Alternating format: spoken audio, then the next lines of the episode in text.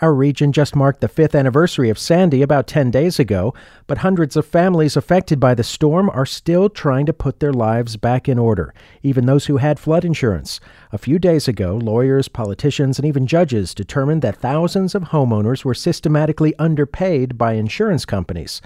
So, FEMA, the federal agency that oversees the flood program, announced it would take an independent look at any suspect claim. Now, a joint investigation by public radio stations WNYC and WSHU finds that victims were again shortchanged, but this time by FEMA. WSHU's Charles Lane reported the story. Here's part one of two. Everything looked normal at first. Fran and Steve Adelson were returning home after having evacuated for Sandy.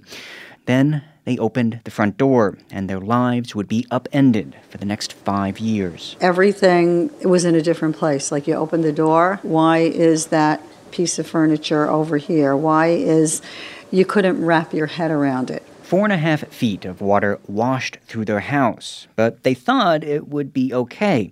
They had $250,000 in flood insurance. The adjuster would come out and they would rebuild. But Adelson thought both the adjusters who came out to assess the damage were incompetent. I don't think they knew what they were doing. They were just people that were just pulled from all over the country. And then she got the offer from the insurance company only $56,000 to rebuild an entire house. I started to cry because I was like, we lost everything. Adelson was like thousands of others who got sloppy lowball estimates done by inexperienced adjusters. Some policyholders had it worse. Their insurance companies altered damage reports after the fact. Some reports were even forged. Some 1,600 policyholders hired lawyers and waged a two year legal battle. Finally, the complaints boiled over. Congress got involved and held hearings. What I've come to believe is that structurally, the system is stacked against policyholders. That was New Jersey Senator Bob Menendez at a Senate banking hearing in the summer of 2014. By the following spring, after more complaints came in, FEMA offered to reopen any Sandy claim that a homeowner felt was underpaid. Then Administrator Craig Fugate promised lawmakers that it would be a fair and efficient process.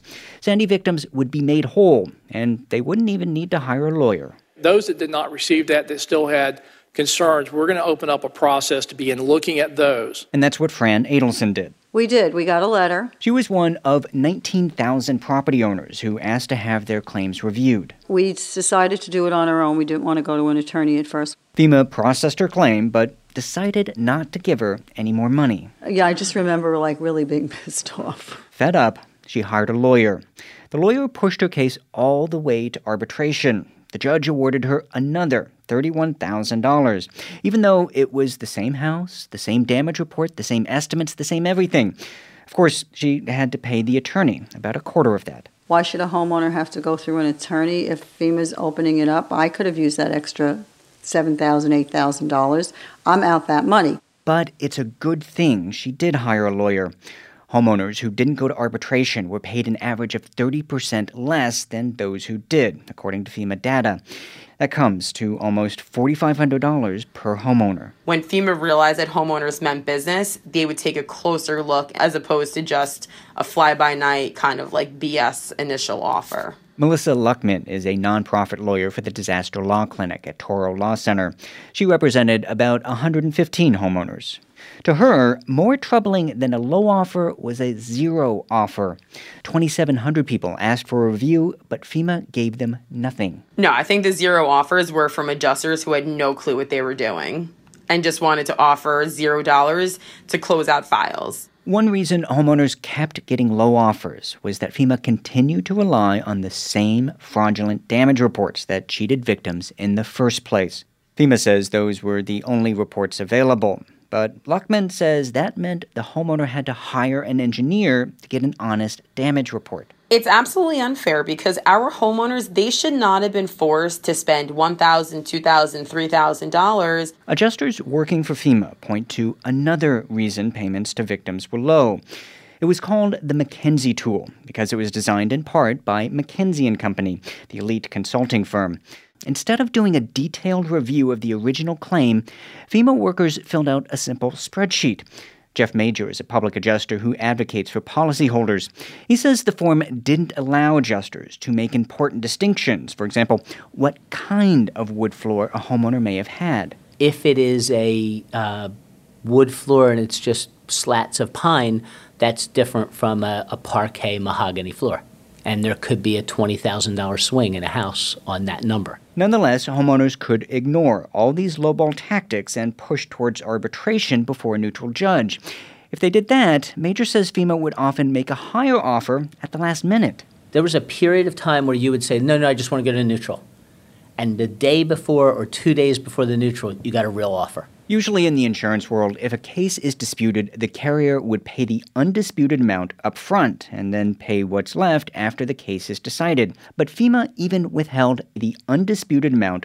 This angered lawmakers because it was a way to hold victims hostage to FEMA's opinion.